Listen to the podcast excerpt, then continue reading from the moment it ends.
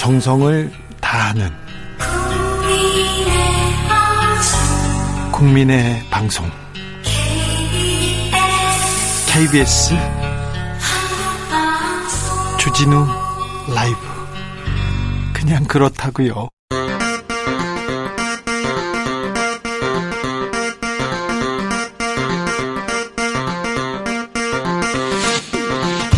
주진우 라이브.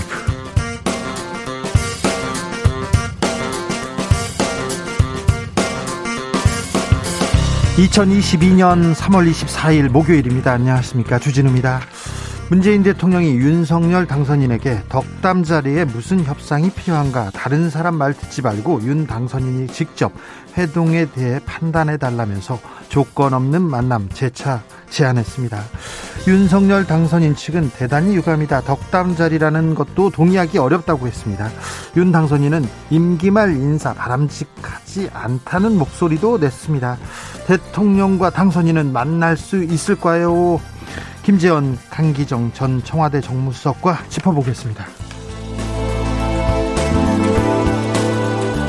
갈등은 검찰 개혁을 놓고도 이어집니다. 윤 당선인의 법무부 장관 수사지휘권 폐지 공약, 박범계 장관이 반대 의사를 밝혔는데요. 그러자 인수위에서는 곧 퇴임할 장관이 당선인 공약을 반대하는 처사 무례하다, 분노를 금할 수 없다고 했습니다.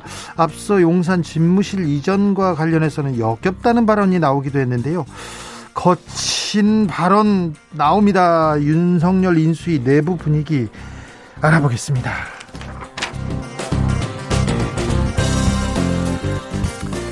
박근혜 전 대통령이 대구와 대한민국 발전에 작은 힘이 남아 보태겠다고 밝혔습니다.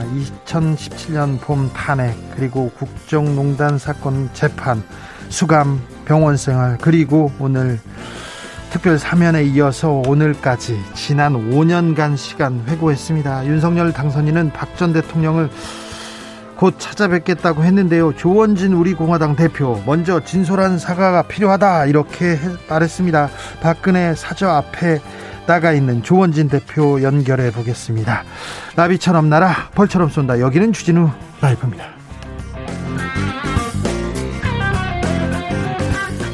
오늘도 자중자애, 겸손하고 진정성 있게 여러분과 함께 하겠습니다.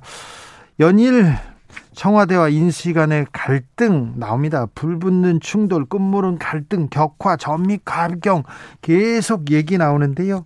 언론의 이런 보도 때문에 국민들도 피로하다, 이런 얘기도 나옵니다. 실제 여러분 어떻게 보고 계십니까? 신구 권력 간의 갈등, 그리고 이 과장된 언론의 표현 어떻게 보고 계시는지요? 뭐가 문제라고 보시는지요? 그리고 새 정부한테 원하는 것, 나는 지금 이게 가장 궁금해요, 이런 것도 알려주십시오. 주진우 라이브에서 꾸준히 우리의 목소리 계속 펼쳐보겠습니다. 외쳐보겠습니다. 샵 9730, 짧은 문자 50원, 긴 문자는 100원이고요. 콩으로 보내시면 무료입니다. 그럼 주진우 라이브 시작하겠습니다.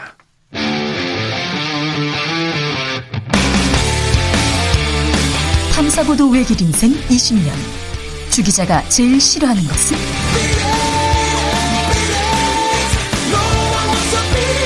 이 세상에서 비리와 부리가 사라지는 그날까지 오늘도 흔들림 없이 주진우 라이브와 함께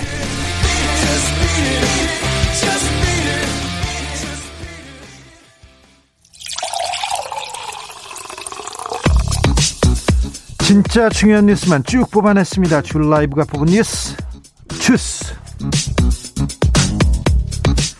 정상근 기자, 어서 오세요. 네, 안녕하십니까. 문재인 대통령이 북한이 ICBM 발사한 것을 두고 김정은 위원장이 국제사회의 약속을 파기했다, 강력 규탄한다, 이런 메시지를 냈습니다. 네, 합동참모부는 오늘 오후 2시 30분쯤 언론 공지를 통해서 북한이 동해상으로 발사체를 한 발 쐈으며, 네, 각도를 높여 발사했다는 점에서 대륙간 탄도미사일, 즉 ICBM으로 추정된다라고 밝혔습니다. 구체적인 재원 등은 아직 전해지지 않았습니다만 최고 속도가 마하 20에 달한 것으로 알려졌습니다. 북한이 지난 2018년 선언한 핵실험, 그리고 ICBM 발사 유예, 이른바 모라토리엄을 파기한 것으로 보이는데요. 이에 문재인 대통령은 오후 3시 즉각 국가안전보장회의 전체회의를 긴급 소집했습니다. 문재인 대통령이 오늘 윤석열 당선인을 향해서 또 직접 메시지를 내놨어요. 네, 문재인 대통령은 오늘 표를 거듭하고 있는 당선인과의 청와대 회동에 대해서 이 다른 이들의 말을 듣지 말고 당선인께서 직접 판단해 주시길 바란다라는 입장을 밝혔다고 박수현 청와대 수석 홍보수석이 밝혔습니다. 국민소통수석입니다. 문재인 대통령은 윤석열 당선인은 새 대통령이 되실 분이라며 두 사람이 만나서 인사하고 덕담하고 참고가 될 만한 말을 주고받는데 무슨 협상이 필요한가라고 말했습니다. 또한 환한 얼굴로 손잡는 모습을 보는 것만으로도 국민 입가에 미소가 돌아야 하는 일이다라고 말했습니다. 나는 곧 물러날 대통령이고 윤석열 당선인은 새 대통령이 되실 분, 이렇게 얘기하면서 우리가 손잡는 모습을 보여야 국민들이 좀 편안해지게 지지 않겠냐, 이렇게 얘기를 했습니다. 당선인 쪽은 어떻게 반응했습니까? 네, 당선인 측 김은혜 대변인은 대통령 발언에 대해서 윤석열 당선인의 판단에 문제가 있고 참모들이 당선인의 판단을 흐리는 것처럼 언급한 것은 대단히 유감이라는 입장을 밝혔습니다. 아, 이렇게 또 반응하는군요. 네, 또한 정부 인수인계가 원활치 않은 상황에서 코로나19와 경제 위기 대응이 기묘한 때의 만남을 덕담 나누는 자리 정도로 평가하는 것도 동의하기 어렵다라고 말했습니다. 이 부분도 동의하지 않고요. 네, 또 문재인 대통령이 행사할 인사권도 당선인 뜻이 존중되는 것이 상식이라면서 이 지금 임명하려는 인사는 퇴임을 앞둔 대통령이 아닌 이 새 대통령과 호흡을 맞춰 일할 분들이라고 밝혔습니다. 윤핵관이라고 하죠. 윤석열 당선인의 최측근 권성동 의원이 중요 부분이 합의 안 되면 대통령과 당선인 만날 필요 없다, 이렇게 얘기를 했는데 중요한 부분에 대해서 이렇게 당선인 측에서 청와대에 답을 달라, 명확한 답을 주면 그 답을 보고 이렇게 회동에 응하겠다, 이렇게 이런 지금 입장입니다. 그런데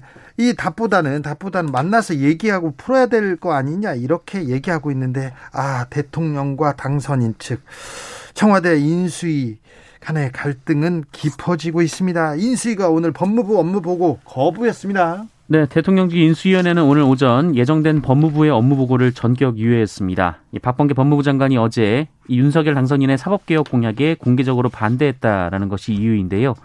인수위는 법무부 업무보고는 무의미하다라며 서로 냉각기를 갖고 숙려의 시간이 필요하다라고 말했고요.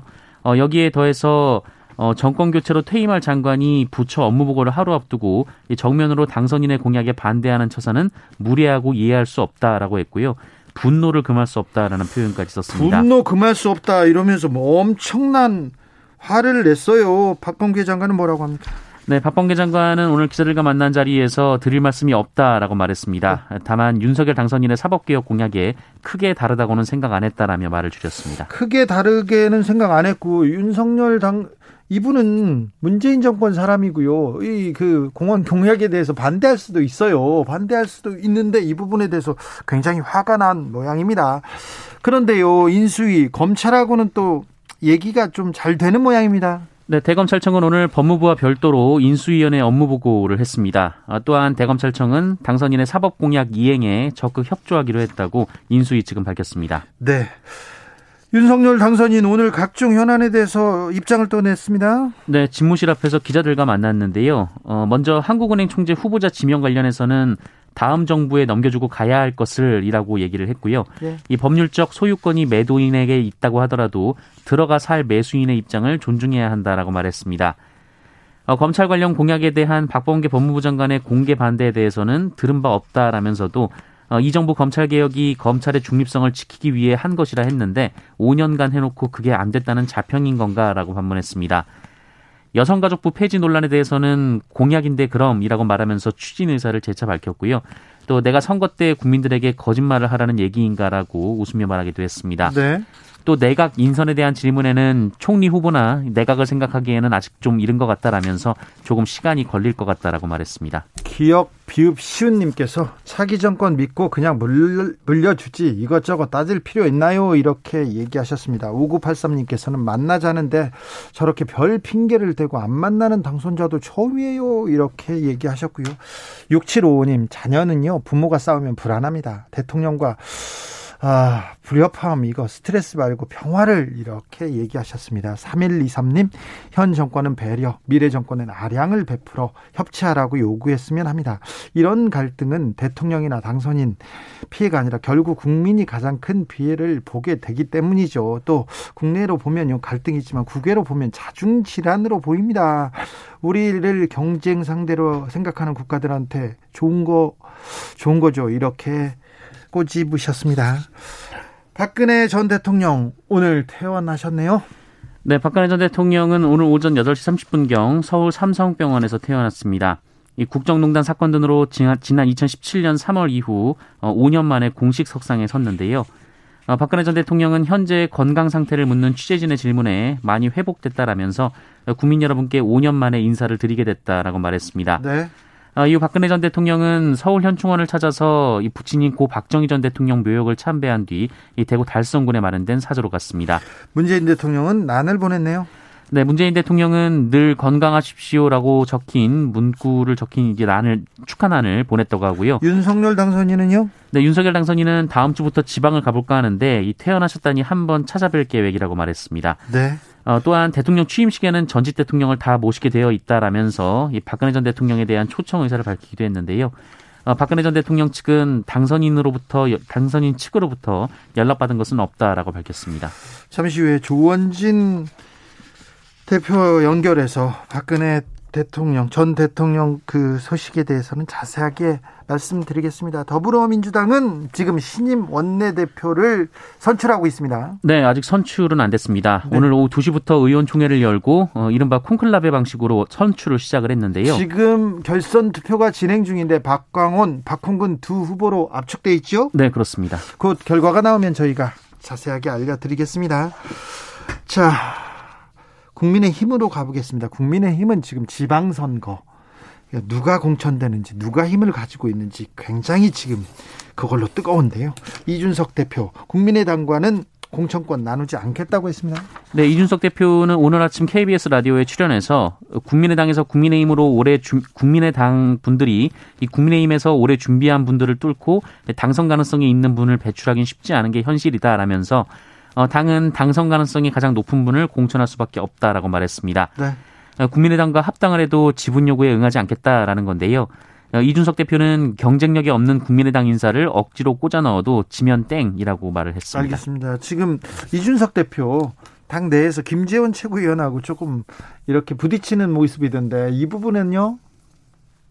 네. 이 부분에 대해서는요? 네, 이준석 대표는 앞으로 경선 과정이나 공천에 있어서 이 당대표를 물고 늘어지는 건 그 이상의 피해를 드리도록 하겠다라는 말을 했습니다. 아, 그래요? 당대표 물고 늘어지면 그 이상의 피해를 준다요? 아, 네. 잠시 후에 저희가 김재원 최고위원한테 이 뭐가 있는지 좀 물어볼게요. 네, 어떻게 되는지도요. 공수처가 윤석열 당선인 관련 의혹 추가 입건했습니다. 네, 고위공직자범죄수사처가 대통령 당선인의 검찰총장 시절 수사와 관련된 고발 2건을 대선 직후 새로 입건한 것으로 확인됐습니다. 과거 입건한 3건의 수사를 마무리하지 못한 상황에서 추가 입건이 됐는데요. 실제 수사로 이어질 가능성은 낮아 보입니다.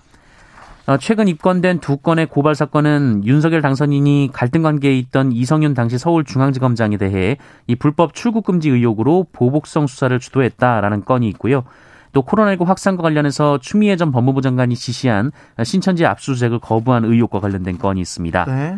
앞서 공수처는 옵티머스 펀드 사기 부실 수사 의혹, 한명숙 전 국무총리 모해 위증교사 사건 수사방해 의혹, 고발사주 의혹, 그리고 판사 사찰 문건 불법 작성 의혹 등 4건을 입건한 바 있고요.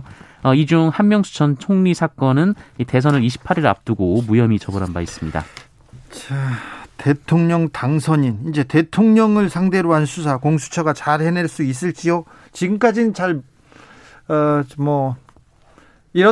뚜렷한 이런 수사 결과를 발표하지 못했는데 앞으로는 어떻게 수사를 하는지 또 지켜보겠습니다.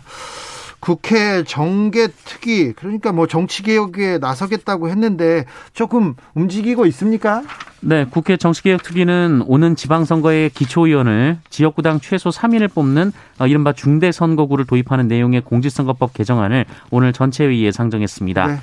하지만 법안 처리를 주장하는 민주당과 정의당 그리고 이 법안에 반대하는 국민의힘이 공방을 강하게 벌였는데요. 네. 윤석열 당선인은 중대선거구제를 선호한다라는 입장을 밝힌 바 있지만 이 국민의힘은 법안 처리를 반대하고 있습니다. 네. 이에 민주당 김영배 정개특위 간사는 이 선거에서 이겼다고 태도가 돌변하는 것은 도리가 아니다라고 말했는데요. 네. 반면 국민의힘 측은 이재명 후보가 공약으로 내걸었다는 이유로 한 번도 논의되지 않은 중대선거구제 협상을 요구하는 민주당을 이해할 수 없다라고 주장하기도 했습니다. 아니, 이 부분에 대해서는 후보도 윤석열 당선인도 주장했지 않습니까? 네, 이준석 대표도 이 비슷한 얘기를 한 적이 있었습니다. 그렇죠. 그런데 네, 당선됐으니까 좀 바뀌었군요. 좀이 아니라 많이 바뀌었군요. 코로나 확진자가 40만 명에 육박했습니다. 네, 오늘 코로나19 신규 확진자 수는 39만 5,598명이 나왔습니다. 어제보다 9만 5천여 명 정도 줄었고요. 지난주 목요일에 비하면 22만 명 정도가 줄었습니다만 네. 여전히 40만 명 가까운 확진자가 하루에 나오고 있는 상황입니다. 사망자 특별히 많이 나옵니다. 네, 어제 사망자가 정말 많았는데요. 470명이 나와서 이 코로나19가 국내에 퍼진 이후 사망자 수가 가장 많았습니다. 네. 이 중 400여 명이 70대 이상 고령층이지만 20대와 30대도 각 3명씩 있었고요. 네. 위중증 환자는 어제와 비슷한 1,081명이었습니다. 20대와 30대도 각 3명씩 사망자가 나왔습니다. 각별히 조심하셔야 됩니다. 오늘부터 5살 이상 어린이들 백신 접종 예약 시작됐죠? 네, 예약이 시작됩니다. 네. 만 5세에서 11세 소아를 대상으로 한 이 백신 접종 예약이 시작되는데요. 정부는 코로나19 감염 시 중증 악화 위험이 높은 고위험군 소아는 적극적으로 접종을 받아달라라고 네. 권고했고요. 일반 소아는 자율적으로 접종 여부를 판단하도록 했습니다. 어디에서 예약받습니까? 네, 백신 사전 예약 홈페이지를 검색해서 들어가시면 예약을 하실 수가 있습니다. 31일부터 접종이 시작되고요. 이 화이자 소아용 백신이 쓰이고 1차 접종과 2차 접종의 간격은 8주입니다. 국세청이 고액 체납자 584명을 추적 중입니다. 네, 국세청은 재산이 있음에도 세금을 납부하지 않은 고액 상습 체납자 584명에 대한 추적 조사에 착수했다라고 오늘 밝혔습니다. 네. 고액의 세금을 미납한 상태에서 고가 수입차를 리스해서 사용한 혐의자가 90명, 압류를 피하고자 재산을 배우자나 자녀에게 편법 이전한 혐의자가 196명, 그리고 고의적, 지능적인 수법으로 강제 징수를 회피하거나 세금을 내지 않고도 호화 생활을 영위한 혐의자가 298명이었고요. 이들의 세금 체납액은 총 3,361억 원에 달했습니다. 국세청은 은닉재산을 끝까지 추적해 환수하고 악의적으로 체납 처분을 면탈한 경우에는 체납자와 방조자까지 체납 처분 면탈범으로 고발하겠다라고 밝혔습니다. 네. 또한 고액 체납자 은닉 재산에 대해서는 최대 30억 원의 신고 포상금도 지급할 예정입니다. 제가 고액 체납자를 찾아가지고 재산도 찾아주고 이렇게 세금도 찾아줬는데 저한테 기사 쓴 거하고는 상관이 없더라고요. 네. 하지만 이거 상관이 없습니다. 예, 국세청에다 신고하지 않습니까? 그럼 포상금 줍니다. 많이 주니까 좀 주변에서 이렇게 잘못한 체납자들 있지 않습니까? 나쁜 사람들. 양심이 약간 털났다. 양심 불량인 사람들 이렇게 신고하면 포상금 준다는 거 잊지 마십시오. 네. 그리고 지난해 추적 과정에서 정말 별의별 사람들이 다 있었다라고 하는데요. 이 $70,000를 베란다 항아리 안에 넣어놓은 사람도 있었다고 하고요. 네. 또 옷장 속 금고에 순금 50돈을 숨겨놓은 사람도 있었다라고 합니다. 세금 안 내려고 재산을 빼돌리거나 위장 이혼하거나 다른 데로 돌려놓은 사람들 정말 많습니다. 그런 사람들 좀 찾아서 이게 공정한 나라 이렇게 돈 벌었으면 세금 내야죠. 그런 좀 공정함이 좀 이 사회에 깃들기를 기대해 보겠습니다. 주스 정상근 기자 함께했습니다. 감사합니다. 고맙습니다. 1072님께서 5년 동안 실정을 인기할 게 뭐가 있겠어요. 기한 되면 집 비우고 나가면 되지 뭐를 더 기대합니까? 이렇게 얘기하셨고요. 9168님, 대통령이 인수위에 가서 무릎 꿇으란 얘기 아닐까요? 이런 얘기도 합니다. 0861님, 좌재원, 우성동 즉시 배치하여 초반에 밀어붙이세요. 네, 지금 배치되어 있습니다. 8679님, 참 갑갑합니다. 퇴임하는 대통령에 대한 예의도 없고요. 취임하는 대통령에 대한 배려도 좀 더 하시면 좋겠습니다만 지금은 그런 것 같지도 않고요. 국민들은 어쩌라고요? 이런 의견도 주셨습니다. 교통정보센터 다녀오겠습니다. 이현 씨.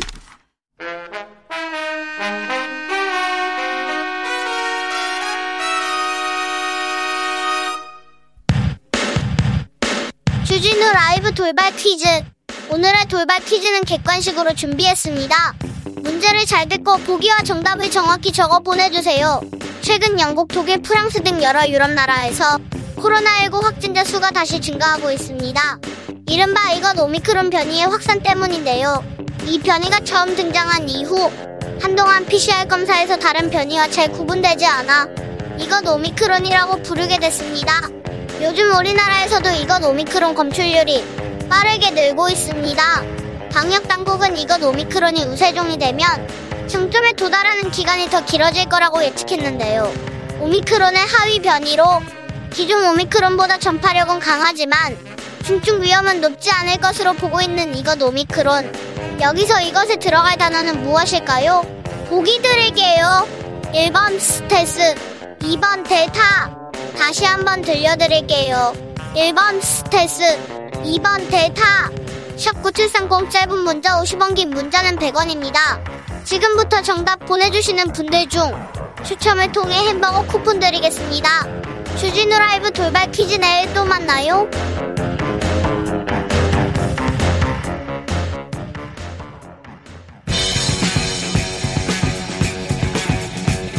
전직 청와대 정무수석 둘이 뭉쳤다. 여당 야당 수석 크로스. 김재원의 원, 강기정의 기, 원기옥.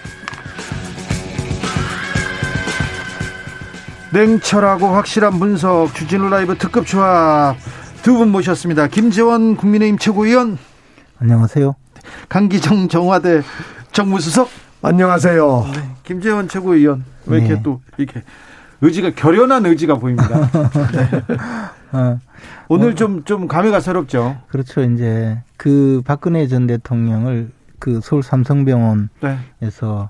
마중을 했는데요. 네. 사실 저는 이제 2016년 10월 30일 날 청와대에서 네. 나왔어요. 네.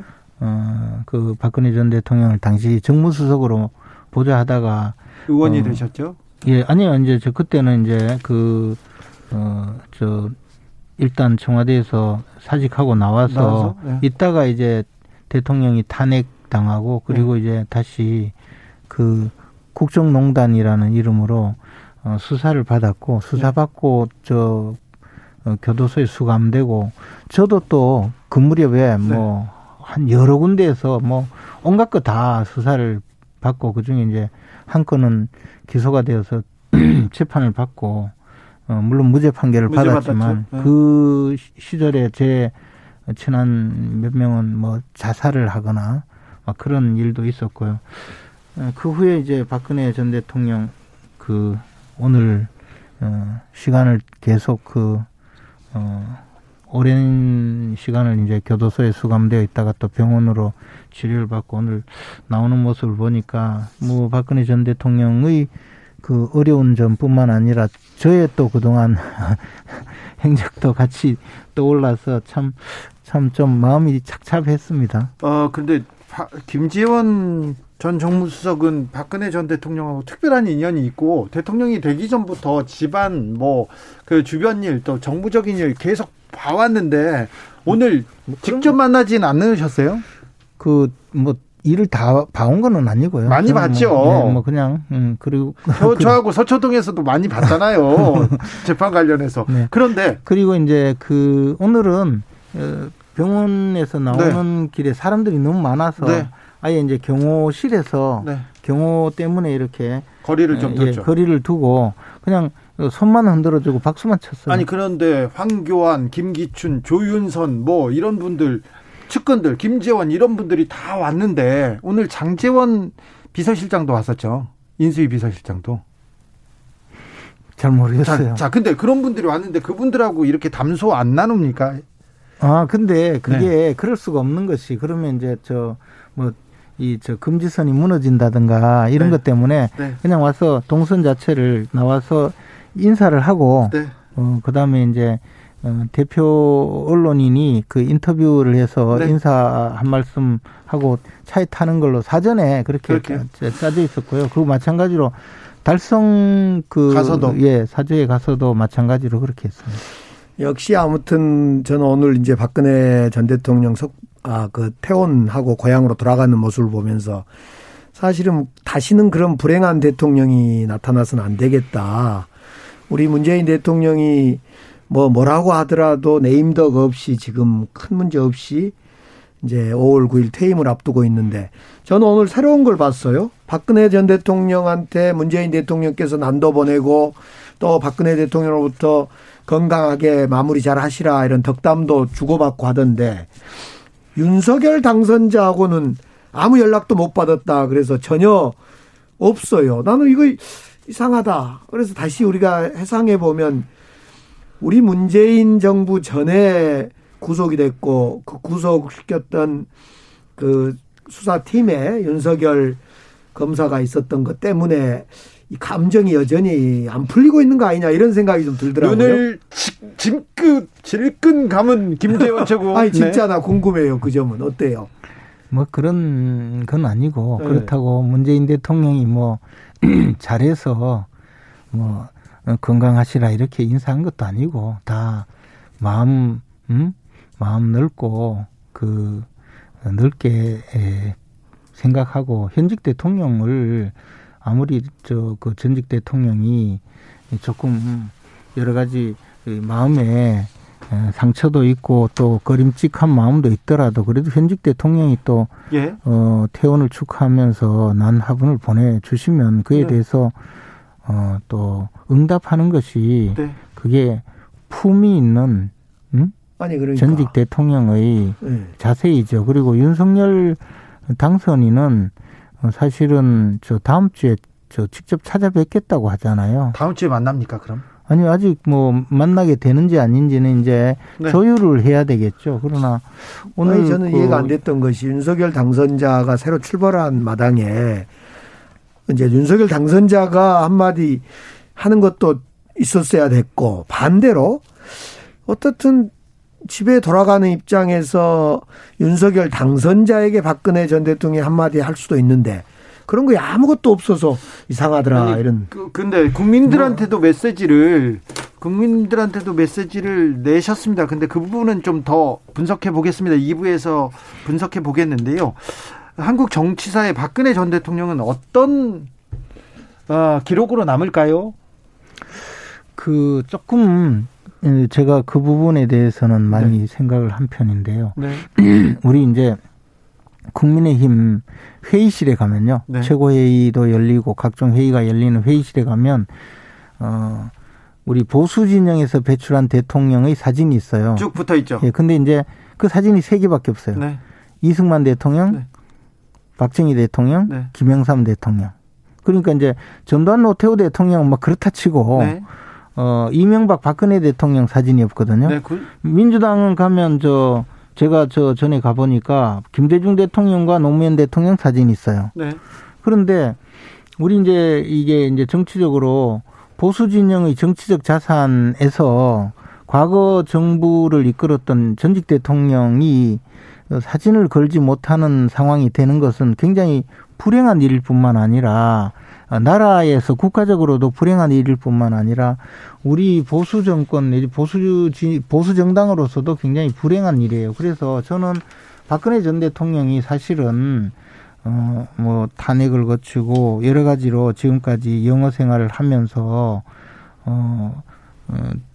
저는 박 전 대통령이 실제 그 이루었던 공, 또 업적과 또 뭐 예를 들어 허물이 없는 사람이 없죠. 그런 허물이 있다면 그 허물 이것이 너무나 왜곡되게 알려진 부분도 있을 거다. 그래서 정치적으로 그분이 명예를 회복하는 것, 명예를 회복해서 적어도 우리 당에서도 그 회의실에 박근혜 전 대통령의 사진을 걸 수 있을 정도 그렇게 정치적 명예 회복을 하는 것이 굉장히 중요한 일이라고 네. 생각해요. 네. 그렇죠. 중요하죠. 저는 이제 박근혜 전 대통령이 명예회복하는 거 중요할 것 같은데 어떻게 할 거냐. 사실은 전두환 노태우 두 대통령을 김대중 당선자 신분일 때 김영삼 대통령이 사면을 해줬잖아요. 끝내 그 사면 석방이 그 국민들이 동의가 안 돼버렸어요. 그때 끝끝내 특히 전두환 씨는 완전히 국민들한테 열을 주고 심장에 불을 지르고 떠났는데 아마 박근혜 전 대통령은 달랐으면 좋겠어요. 자, 김백옥님께서 김재원 최고위원님한테 물어봅니다. 박 전 대통령 제가 없어서 없는데 감옥을 살았다는 건 아니죠. 이렇게 아닙니다. 제가 다시 이야기하는데 사법적 판단을 뒤집어 엎자는 것이 아니고 네네. 예를 들어 우리 한명숙 전 총리처럼 뇌물죄를 무죄로 만들기 위해서 검사들 막 닥달하고 증거 조작했느냐 또 조사하고 또 뭐 온갖 걸 다 하다가 안 돼서 결국에는 사면하는 그런 식의 일을 벌이자는 게 아니거든요. 네네, 네. 그것이 아니라 부분이고. 역사적인 평가 또 네. 정치적인 명예회복을 이야기한 것인데 네. 그건 좀 다른 이야기. 오늘 국민들한테 그 부분에 대한 박 전 대통령의 좀 그 메시지가 있었으면 했는데 좀 저는 개인적으로 안타깝게 생각했습니다. 국민들은 뭐 가슴이 아팠거든요. 그런데요, 국민 통합을 위한 사면이었으니 이제 국민 통합은 잘 되겠죠? 김재원 최고위원님? 당연히 또 박근혜 전 대통령께서 국민 통합을 위해서 네. 크게 노력하시리라고 생각해요. 알겠습니다. 예를 들어 나오셔서 잠시만요. 속보 알려드리겠습니다.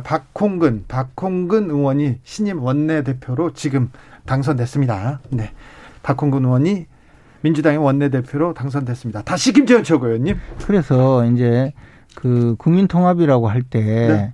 이 국민통합을 저해하는 온갖 짓을 벌인 측이 있어요. 그런데 네. 그것을 피해자가 역사와 화해하는 입장에서 너그럽게 받아들이면 그것이 국민통합에 훨씬 도움이 되거든요. 저는 오늘 박근혜 전 대통령이 어느 누구에게도 자신의 마음을 왜 섭섭한 마음이 없겠습니까? 네. 그런데 그런 마음을 표시하지 않고 나라를 위해서 또 미력 하나마 나라를 위해서 돕겠다 이렇게 말씀하시는 걸 보고 네.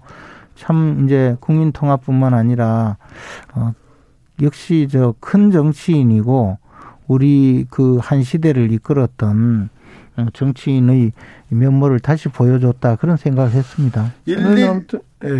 뭐 자꾸 저 좋은 날 말이야 어떻게든 좀 이렇게 나쁜 소리 하려고 아니 그만해. 박근혜 대통령이 그 대구로 가셨잖아요. 네. 그리고 이제 5월 9일이면 10일이면 문재인 대통령도 이제 경남으로 고향으로 돌아가시는데 거리 그 고향집으로 찾는데 진짜 역사와 국민 앞에 어떻게 명예회복을 할 거냐 저는 그런 생각을 좀 해봤어요. 그래서 더 이상 영호남 지역 그 어떤 갈등 이런 거 없도록 좀 박근혜 대통령이 노력해 주면 좋겠다. 저는 그게 명예회복의 중요한 과제일 것 같아요. 네, 그렇습니다. 1161님께서 박근혜 전 대통령이 아니라 지금 문재인 대통령을 먼저 만나야 하는 거 아닌가요? 아, 윤석열 당선인 얘기인 것 같습니다. 자, 대통령과 당선인 만나야 되는 거 아닙니까? 김재원 최고위원님? 근데 뭐 대통령이 저렇게 심술을 부리고 계시는데. 대통령이 만나자고 하지 않습니까? 조건 없이 만나자고 하면서 온갖 심술을 부리시니까 도대체 어떻게 될 수가 있겠습니까? 지금 대통령이 심술을 부려가지고 지금 대통령하고 당선인하고 못 만나는 겁니까? 그 오늘 좋은 이야기 하다가 갑자기 저도 좀 힘든 얘기를 하게 만드시네. 네. 근데 사실 처음 우리가 생각해 보면 이제 대통령께서 어쨌든 처음에 윤석열 당선인이 당선된 데 대해서 네. 뭐 좋은 메시지를 말씀도 하셨죠. 그랬으면 네. 그 다음 단계로 예를 들어 뭐 사면 문제, 인사권 문제 이런 조금 이야기가 섭섭하게 들리셨다 하더라도 그냥 만나서 아이 뭐 그거 내가 좋은 취지로 말씀하셨지만 이 내가 좀 받아들이기 어려우니 이해하시라. 그리고 뭐 특히 사면 같은 것은 이러이러한 사정이 있으니 임기 시작되시면 하시도록 하면 어떻겠습니까? 이렇게 하고 좋은 모습으로 악수하고 국민들한테 또 안심시키는 그런 말씀하시고 이랬으면 얼마나 좋았겠습니까? 근데 뭐 그때부터 뭐 이 이야기가 나오기 시작하더니 이제는 어느 정도였나 하면 도대체가 청와대에서 거짓말 계속하면 뭐 다 까겠다. 네. 그런 이야기까지 나오니까. 강기정. 이게 무슨 어디 시장 바닥 이야기도 아니고. 네. 저는 이것이 회동이지 무슨 회담이 아니라는 점에 포인트를 갖고 있는 것 같아요. 예. 회담이면 사전에 의제도 조율하고 막 그런데 이것은 그냥 만남이거든요. 근데 현직 대통령과 다음 대통령 되실 두 분이 만나면 아주 속이야기가 있을 거예요. 정권을 인수인계할 때 차마 합의문 또는 뭐 공개하지 못한 아주 기묘한 이야기들이 있을 거예요. 그런 이야기가 인수인계되고 서로 공유되고 이런 것이 있어야 되는데 애초부터 그래서 저는 이 만남을 장제원, 이철희 두 분이 이렇게 조율하면서 뭔가 꼭 합의문을 도출하려고 했던 뭐가 있었는 거에 그거에 잘못된 거 아닌가. 네. 애초부터 인사권이고 무슨 뭐 청와대 이전이고 이런 거 말고 두 분이 그냥 편하게 만났었어야 되는데 처음부터 무슨 합의문을 쓰려고 준비한 사전 만남이 이것이 문제 아니었을까라는 생각이 들어서 네. 저는 그냥 지금이라도 저는 두 분이 그냥 훅 만나야 된다고 봐요. 임태희 고문도 그리고 권영세 부위원장도 좀 최우선 과제로 대통령하고 당선인 빨리 만나야 한다 이런 얘기 했는데 왜 이게 안 될까요? 권성동 의원께서 그런 얘기했어요. 중요 부분이 합의 안 되면 대통령하고 당선인 만날 필요 없다. 그러면서 지금 당선인 측에서 청와대가 명확한 답과 인사에 대한 명확한 해결책 그걸 줘라. 그걸 보고 만나겠다. 이렇게 해서 그거 역지지요. 윤핵관들이 문제인 것 같아. 제가 볼 때는 그 권선동 방금 의원 이야기였으니까. 네. 권성동 장제원. 그거야말로 지금 대통령 네임덕없이 가고 있는 대통령의 권한을 다 내놓으라는 점령군 심보라는 거예요. 네임덕이 없기는 무슨 네임덕이 없어요. 그냥 지금 네임덕이지. 그래서 그 생각을 권선동 의원 같은 생각을 버리지 않으면 안 된다는 거죠. 자꾸 그렇게 이야기하면 한이 없고 네. 이게 이제 대통령께서 조금 더 그렇게 생각을 해야 돼요. 어차피 지금 이야기하고 있는 여러 가지 예를 들어 대통령 집무실 이전 문제도 굳이 대통령이 저렇게까지 나서서 안 된다 하고 반대하고 나서고 비협조적으로 나서고 그럴 이유가 없잖아요. 그것도 제가 보기에는 들으면 오해하겠네요. 제가 보기에는 그런 것도 사실은 윤석열 당선인이 후보 시절에 제시한 공약을 왜 내가 협조해서 이루어져야 되느냐 이런 걸로 이런 저 태도로 보이거든요. 이런 모든 것이 지금 문재인 대통령과 그다음에 윤석열 당선인이 만나지 못하게 하는 하나의 장애 요인이 되고 있어요. 저는 솔직히 말해서 김재원 최고위원님 두 달 만에 대통령 집무실을 다 이전하고 국방부를 이전하는 거는 좀 시간상 무리가 있지 않습니까? 그런데 청와대에서 지금 문재인 대통령 측에서 적극 도와주면 두 달 안에 끝날 수 있습니까? 당연히 끝나죠. 끝날 수 있다고요? 그러니까. 당연히 끝나죠. 그래서 이런 부분을 좀 나쁘게 말하면 발목 잡는 모습으로 자꾸 보이고 뭔가 심술 부린다 또는 대선이 워낙 역사적으로 좀 근소한 표차로 결정이 되었기 때문에 대선 불복 심리가 있나? 그런 생각을 자꾸 하게 만드는 거예요. 그러니까 이게 상식적이어야 되는데요. 자꾸 인사 문제도 그냥 협의하고 협조를 구하면 돼요. 꼭 기연히 인사를 하지 말아라 해라 이럴 이유가 없는 거고 국방부 청와대 이전 문제도 대통령은 다 동의하잖아요. 단지 이 NSC나 안보 위기관리센터를 어떻게 할 거냐 문제에 대해서 동의가 안 되는 거잖아요. 그래서 지금 이 시점에서는 권선동 의원 같은 발언은 안 됩니다. 말하자면 무엇을 합의해야 한다. 무엇을 합의합니까? 지금 예를 들면 현직 대통령과 당선자가 만나서 매우 아주 예민한 이야기부터 편안한 이야기까지 다 해야 될 상황이고 특히 코로나와 경제 위기 상황이 지혜를 모아야 되는데 무엇을 합의문을 써가지고 사전에 이철희와 또 장제원이 합의문을 써서 1번부터 5번까지 우리 김재원 수석도 해봤고 저도 정무수석을 해봤지만은 여야 협의면 그렇게 합니다. 근데 이건 그거 아니잖아요. 아니 합의문 쓰자는 것이 아니고 만약 이런 문제를 대통령께서 조금만 마음 너그럽게 생각하시고 아니 만나도록 저 이야기 좀 들어주라 이렇게 한 말씀 하면 돼요. 근데 꽁하게 지금 계시니까 밑에서 더 그러는 거예요. 아마 우리 강기정 수석이 지금도 정무수석이 이 문제가 이렇게까지 꼬이진 않았어요. 네. 그렇게 김재원 정무수석이어도 또 그렇게 꼬이진 않았을 텐데요. 6638님 국민이 상전인데 나갈 머슴과 새로 들어올 머슴이 싸우는 모습 볼썽사납습니다. 새 머슴이 너무 기고만장하고요. 1053님께서는 우리나라 국민들은요 윤석열 후보를 대통령으로 뽑았는데 왜 권성동 의원이 대통령으로 뽑힌 것 같은 기분이 드는 걸 왜일까요? 이런 얘기도 하셨습니다. 그러십니까? 어유, 네.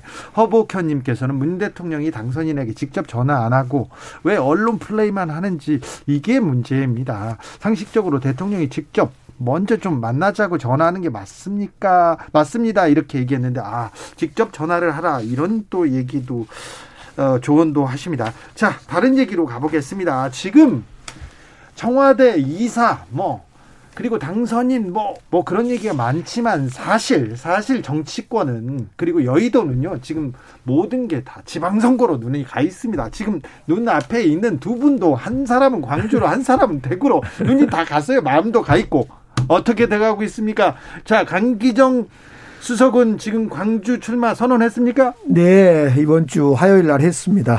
자, 그리고 김재원 최고는 대구시장 출마 선언했습니까? 네, 했어요. 네, 네. 예비 후보 등록을 잘하셨어요. 곧 하고 있습니다. 네. 돈 들어갑니까? 당연히 이 선거에는 기본적으로 선거 비용이 듭니다. 네, 그것을 인정해야 선거를 치를 수 있습니다. 두 분은 이렇게 출마를 합니다. 그런데요, 당에서 이렇게 공천 관리, 공천 심사 이런 게 또 중요하지 않습니까? 네. 룰도 중요하고 어떻게 돼가고 있습니까? 특별히 국민의힘에서는. 우리 당에 이제 알려진 바대로 일부 그 경선이 진행될 때 가산점이 있고 또 감산점이 있거든요. 예. 그러니까 이제 자신이 얻은 표에 대해서 몇 퍼센트를 감산하는 그런 조항을 두고 조금 논란이 있고 저도 그 휘말려 있는데요. 이 문제는 곧 공천관리위원회에서 정하는 바에 따라 결론이 날 것이기 때문에 크게 문제가 안 될 거라고 봅니다. 이준석 당대표가 당대표 물고 늘어지면 그 이상 피해 드릴 것이다. 이거 김재원 최고위원한테 한 거 아닌가요? 근데 이제 그 다음 발언을 보니까 김재원을 이야기한 게 아니고 모든 사람. 모든 사람이요? 김재원 왜 모든 가슴을 쓸어내렸습니다. 저만 이야기하는 게 아니에요. 확실합니까? 네, 그 말씀하셨어요. 네. 그리고 사실은 이제 이준석 대표께서 물론 저 때문에 조금 마음이 불편하신 거는 충분히 이해가 가요. 근데 이제 제가 말씀드린 내용하고 조금 언론에서 그 보도한 내용이 조금 달랐어요. 제가 말씀드린 내용은 당의 그 회의 자료 이준석 대표가 회의를 소집하고 최고위를 소집하고 그리고 진행을 하고 또 회의를 진행하기 위해서 이제 그 회의 자료를 전부 배부해서 그 회의 자료에 따라 회의를 하잖아요. 네. 그 내용에 적혀 있는 것이 이러이러한 내용이었고 이준석 대표는 그에 대해서 반대했다라는 그것이 제 입장이었는데 제가 이제 회의 자료에 적혀 있는 대로 이준석 대표가 주장했다라고 한 것으로 좀 보도가 되는 바람에 이 대표가 조금. 그런데 이제 공천 시기 되면 공천권을 쥐고 있는 당 대표. 네. 가 이제 공천을 신청하는 후보들을 거의 지잡듯이 합니다. 사실은 그것 잘못했다고 생각해요. 이번에 이준석 대표가 글쎄 우리 김재원 최고위원이 했던 얘기에 대해서 설령 오해가 있다면 있다 하더라도 후보를 보호하는 입장에서 자꾸 후보를 좀 이렇게 두둔하고 보호해 줘야지 자꾸 칼을 빼서 곧 목을 칠 듯이 협박하고 위협하는 것 그것 매우 관료적이고 제가 볼 때 이준석 대표는 그걸 습관적으로 재미로 그걸 많이 하더라고요. 아니 근데 이번에는 그게 아니고 조금 오해가 있었고 그 오해가 이준석 대표가 그렇게 말씀하시게 만든 거니까 절대로 그렇게 김재원 최고위원이 제가 지금 설설 끼고 공천권 앞에 고양이 앞에 아이고 지금 이준석 대표를 두둔하는 김재원. 네. 자, 그런데요. 이번에는 그렇게 실제로 이준석 대표가 회의 자료를 배부하고 회의를 한 것도 맞고 회의 자료에는 감산 그러니까 페널티가 상당히 세게 되어 있는데 저는 그거 정도는 좀 너무하니까 10%는 좀 낮추자고 주장을 했다라고 네. 했는데 그것이 이준석 대표께서 뭐 이렇게 35%까지 주장했다고 언론이 자꾸 기사를 쓰니까 예. 그것은 제 뜻하고 달랐습니다. 알겠습니다. 5445님께서 강기정님은 대구로, 김재원님은 광주로 가시면 안 되나요? 그런데 안 되죠. 둘 다 떨어져요. 네. 아무튼 두 분이 저희 원기옥에서 만나서 지금껏 얘기를 했는데 두 분이 만약에 광주와 대구에서 큰일을 하시게 된다면 지역 감정을 허물고 그 지역 간에 또 교류를 잘 해가지고 조금 대구와 광주가 가까워지게 좀 했으면 좋겠습니다. 예를 들어서 뭐 일주일 교환 근무를 해보기도 교환 하고. 시장 좋네요. 네. 예, 교환 시장도 있고 달빛 내륙 철도도 있고 네. 정말 할 일이 태산처럼 많을 것 같아요. 특별히 두 분은 지금 아웅다웅하면서 할 일이 더 많을 것 같습니다. 네. 그러니 아무튼 네. 건투를 빌고요. 어찌 될지는 잘 모르겠습니다. 둘 다 뭐 현역과 그리고 그 거물들과 싸워야 됩니다. 네. 자, 지방선거 때문에 바쁘고요. 그리고 총리가 누가 되느냐, 또 내각이 어떻게 꾸며지느냐 이런 얘기가 많은데 방향은 어떻게 잡힐 것 같습니까, 김재원 최고위원? 일단 제일 먼저 생각해야 되는 것이요. 네. 그 국회가 지금도 민주당이 172석 네. 이죠. 네. 그러면 민주당에서 예를 들어 특정인을 그 총리 후보로 네. 추천을 했다가 인준이 되지 않으면 국회에서 네. 그 과반수가 출석해서 출석한 의원 과반수가 찬성을 해줘야 네.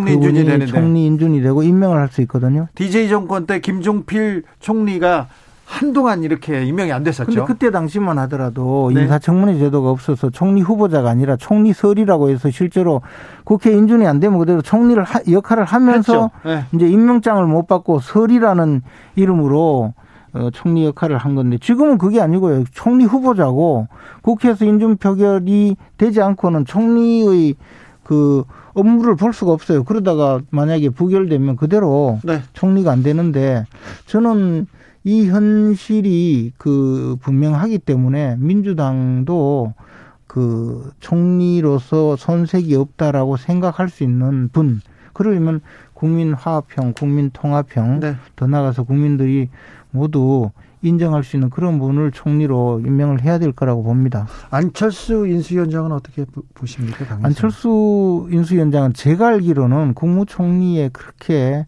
관심을 많이 보이고 있지는 않다고 들었습니다만은 지금은 네. 또 모르겠습니다. 장용주님께서 영남, 호남 사람들 문제 없습니다. 정치권이 문제죠. 그렇죠. 뒤에서 또 붙이기는 언론도 문제고. 그런데요. 언론이 더 문제예요. 네. 자, 알겠습니다. 언론이 제일 더 문제라고 네. 제가 인정하겠습니다. 인정합니다. 정치권보다 더 문제입니다. 근데 김재원 최고위원님 얼굴도 보고 얘기하는 것도 보고 인수위나 뭐 국민의힘보다 사실은 문제는 민주당인 것 같아요. 민주당에서 지금 반대하고 있는 부분, 그리고 민주당에서 이렇게 흘러가는 부분 보면 지방선거를 잘 치러낼 수 있을지 걱정하는 사람들이 많습니다. 특별히 문재인 대통령 지지자, 민주당 지지자들이 걱정이 더 많아요. 우선은 이제 저희 민주당은 대선 패배한 만큼 수도권에서 좋은 인물을 이제 후보로 내세우는 게 가장 시급한 일이고요.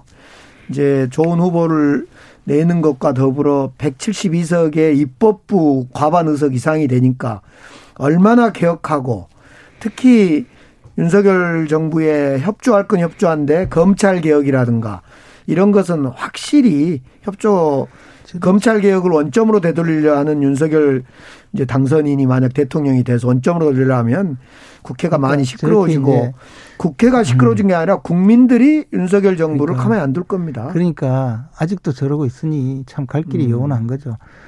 문재인 정권에서 검찰 개혁이라고 한 거는요, 오로지 검찰 수사권을 손아귀에 넣기 위해서 검찰을 완전히 정권의 손아귀에 넣으려다가 윤석열이라는 검찰총장을 만나서 실패하게 되니까 윤석열 쫓아내기, 윤석열 탄압, 이게 검찰개혁이라는 이름으로 둔갑해서 나왔거든요. 그러니까 그렇죠. 정신 못 차리고 지금도 국민들은 뭐 검찰개혁 국민들은 지금 국민들은요. 공수처도 없애겠다. 그게 아니고 민정수석실도 없애겠다. 이 정권이 아직까지도 정신 못 차리고 하다못해 대장동 수사라도 똑바로 해야 될 거 아니에요. 법무부의 이 검찰총장 지휘권도 없애겠다. 이제 검찰공화국으로 가는 거에 대해서 윤석열 검사가 대통령이 되어서 정말 검찰 중심으로 가는 거 아니냐 우려를 엄청나게 보내고 있어요. 너무 걱정하지 마세요. 저는 이것을 왜냐하면 172명의 민주당이 윤석열 당선인은 검찰의 독립성과 중립성을 보장하기 위해서 민정수석실도 폐지하고 그런 게 아닌 것 같은데 바로 하라고 네. 하는 거예요. 그게 아닌 것 같아요. 6978님 김재원 최고를 총리로 아니요 대구로 가신다니까요. 저 총리 되면 안 돼요. 아 그래. 대구로 간다니까요. 강기정 광주로 가고요. 제가 또 저 이재명 후보자를 그 공격하는 걸 저 그 하루에 일과로 삼았기 때문에 아이고. 국회 가면 민주당이 또 반대표. 김재원 강기정 두 분 오늘도 네. 감사합니다. 감사합니다. 네. 저는 2부에서 돌아오겠습니다.